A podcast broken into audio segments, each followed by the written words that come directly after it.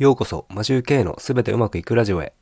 この番組は、家事育児を頑張るワーパパが、昨日よりも成長して、ポジティブに生き抜いていくというテーマでお送りしています。皆さん、いかがお過ごしでしょうか？マシュー K です。今日は、一工夫入れたことでうまくいったことについてお話ししたいと思います。皆さんは、ちょっと工夫したら物事がうまくいったという経験はありませんか？最近、我が家で一工夫したことでうまくいったことがあったのでご紹介したいと思います。それは何かというと、布団の配置を変えてみました。我が家では一つの寝室に4人で川の字状態で寝ているのですが、まあ4人で、ね、4人なので厳密には川ではないんですけど、布団は3つあって、僕が左側のシングル布団、妻が中央にセミダブルの布団、右側に小さい子供用の布団を並べています。僕は自分の布団に一人で寝られているのですが、妻はセミダブルの布団に長女と次女と3人で寝ています。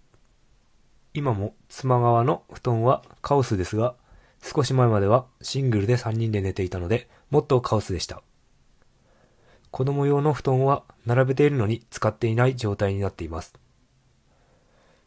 長女は小学生になったし、布団に一人で寝られると思って子供布団を並べているのですが、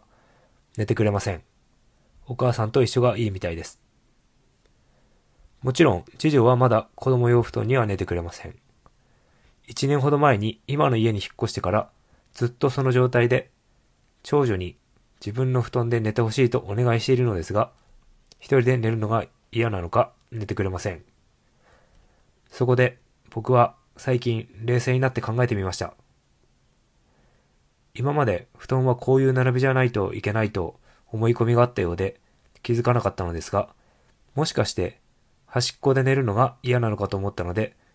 妻と子供の布団の位置を入れ替えて、僕、子供布団、妻のように並べ替えてみました。そうすると、なぜか真ん中の布団では寝てくれるようになりました。端っこで寝るのが嫌だったのか、どうしてなのかは聞いていませんが、なぜか僕が思った通りの状態に落ち着くことができました。これで妻も少し広いスペ広いスペースで寝られることでしょう。人生は思った通りになるものですね。一呼吸置いて工夫する。ちょっと変えてみるということで案外うまくいくことがあるかもしれません。